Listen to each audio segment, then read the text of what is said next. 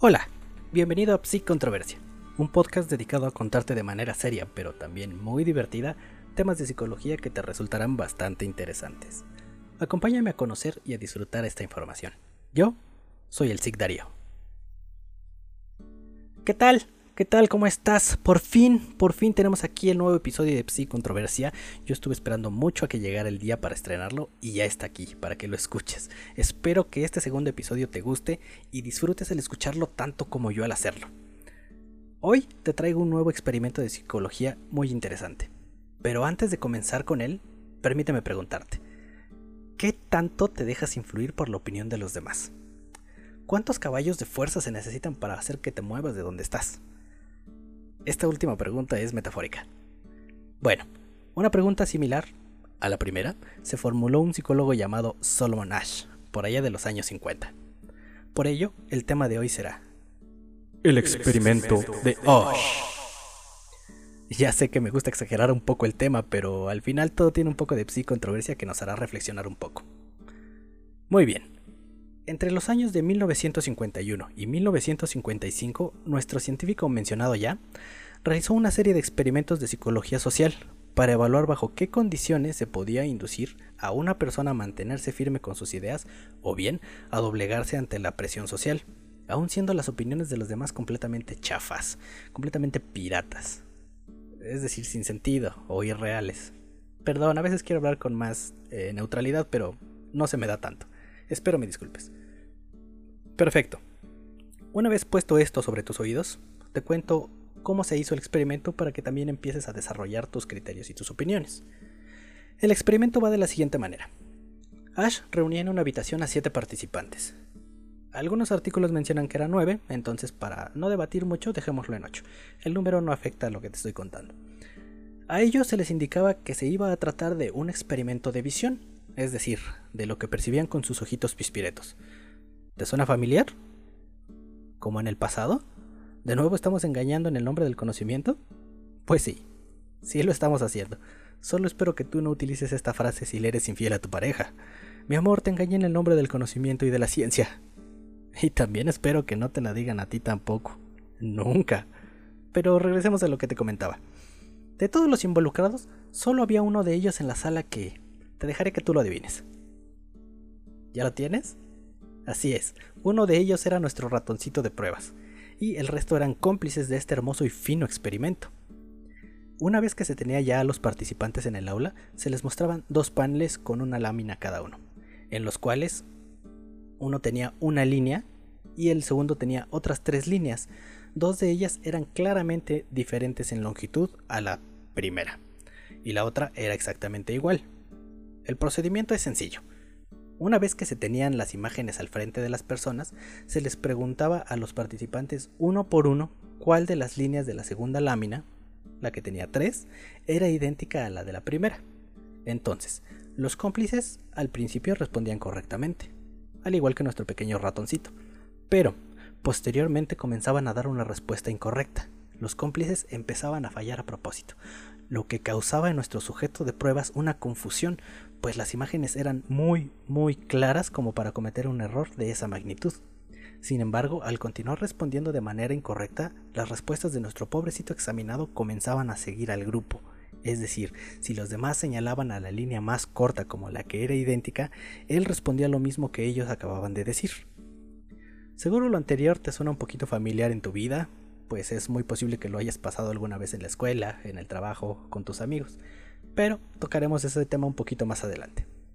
Continuando, una vez que se terminaba la sesión del experimento, al preguntarle a los sujetos de observación el por qué habían respondido incorrectamente, es entonces que la verdad salía a relucir, pues expresaban que sí sabían que era la respuesta y sabían que estaba incorrecta, pero seguían al resto por temor de ser rechazados o que se les tachara de tontos por estar en desacuerdo con ellos, claro. E incluso hubo quienes indicaron que pensaban que en realidad los demás estaban en lo cierto. Es decir, la respuesta que era unánime le hacía dudar a esta pobre rata de laboratorio al punto que terminaba pensando que quizá la mayoría era más inteligente al poder ver algo que él no percibía. Fue aproximadamente el 75% de los, de los evaluados perdón, que decidieron seguir a los demás al barranco de las respuestas erróneas Cifras que pueden ser muy alarmantes, pues parece muy fácil hacer que alguien cambie su opinión solo por presionarlo un poquito con la duda y con un grupito de personas. En algunos experimentos posteriores se realizaron algunos cambios para evaluar qué tanto variaban los resultados. Una de esas modificaciones era incluir entre los cómplices a un nuevo rol, al que le llamaban aliado, que se encargaba de dar la respuesta correcta mientras el resto seguía respondiendo mal a propósito. Y esto causaba que los participantes no siguieran a la mayoría como en la versión anterior, aunque se seguía presentando la situación. Pero también se manejó una variante del experimento en la que el aliado no daba la misma respuesta que la mayoría, o no daba una respuesta correcta, daba otra que también se equivocaba. Entonces, nuestro pequeño ratón de laboratorio podía conflictuarse un poquito, pero al final se interrumpía el equilibrio de la unanimidad y entonces era cuando el ratoncito podía defender su respuesta con mayor seguridad. Con los resultados de estos experimentos, Ash desarrolló la teoría del conformismo, que en general postula que los individuos pertenecientes a un grupo pueden cambiar sus opiniones y conductas para alinearlas con las de la mayoría, con el fin de ser aceptados e integrados en el grupo y así evitar conflictos. Ahora bien, es muy probable que cualquiera de nosotros haya cambiado algunas opiniones para no ser rechazado en algún grupo o bien porque creemos que los demás pueden ser más inteligentes o conocer bien el tema y por ello nosotros nos adecuamos a sus ideales. Por ejemplo, reflexiona lo siguiente.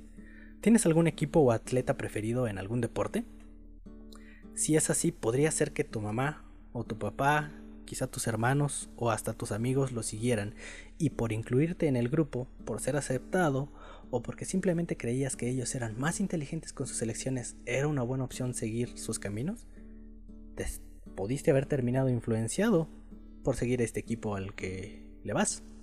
O bien en la escuela, quizá tú sabías la respuesta a una pregunta hecha por tu maestra o por tu maestro, pero, curiosamente, el resto de la clase se encontraba en un maravilloso efecto Mandela y tenían una respuesta diferente pero equivocada a la tuya. Sin embargo, tú cambiaste tu respuesta a la misma que ellos expresaban, pues quizá te hicieron dudar que realmente tu pensar fuera el acertado, llenándote de un conflicto interno en el que solo piensas, ¿será que sí? Porque yo me acuerdo que era diferente. No.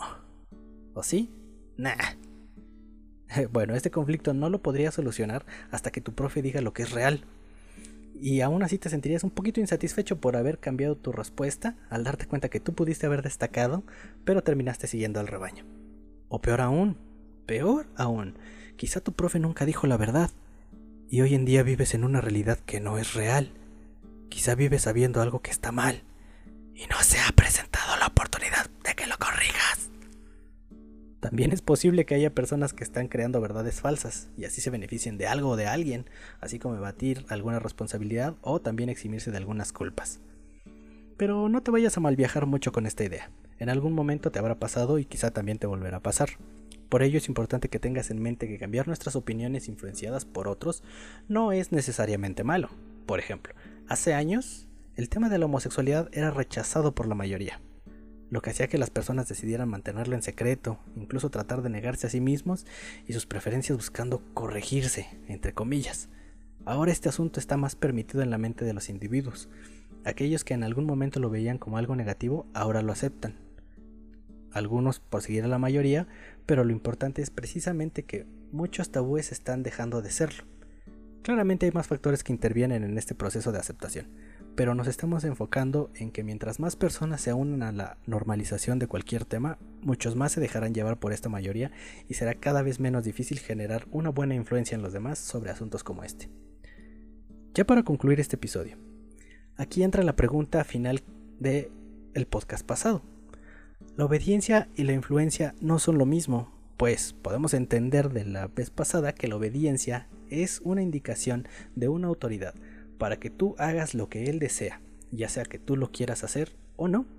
Mientras que en la influencia se trata de causar que los demás actúen como nosotros queremos o piensen como nosotros por su propia voluntad. Con esto puedes reflexionar a la pregunta que te hice al principio y averiguar qué tanto permites que otros influencien tus pensamientos o acciones. Ahora, ¿es posible que se te pueda influenciar lo suficiente para creer que tienes un familiar que obviamente no se parece a ti ni a nadie de tus parientes? Bueno, ese es material para un nuevo episodio en Sí Controversia. ¿Qué piensas de este experimento? En mi Twitter te dejaré una réplica de las láminas que se usaron para este estudio. Búscame como arroba darío-ve93. Espero que hayas disfrutado esta información. Si es así, puedes compartirlo con tus amigos y familiares. Espero que me escuches nuevamente en el siguiente episodio. Yo soy el Psic Darío.